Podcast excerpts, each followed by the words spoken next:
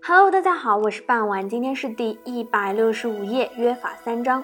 约法三章原指刘邦攻入秦国都城咸阳后制定的简化秦朝苛法的做法，后来演变成为根本性的法律规定，曾成为宪法的名称。约法三章一词最早出现于《史记·高祖本纪》，公元前二零七年，刘邦占领秦都咸阳后，废除了秦的苛法严刑，只保留了。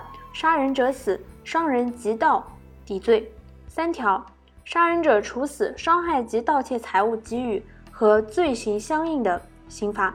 后来在中国史书中，约法三章还用于表示政府减刑缓赋的措施。三已成为范称，例如在《晋书》《宋书》《南齐书》中都有记载。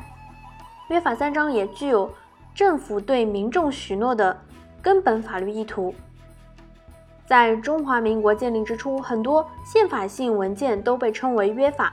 例如，《中华民国临时约法》，一九四九年四月中国共产党发布的《中国人民解放军布告》也曾约法八章。今日是指相互遵守的条件。好了，今天内容就到这里结束了，感谢大家的收听，我们下期再见，拜拜。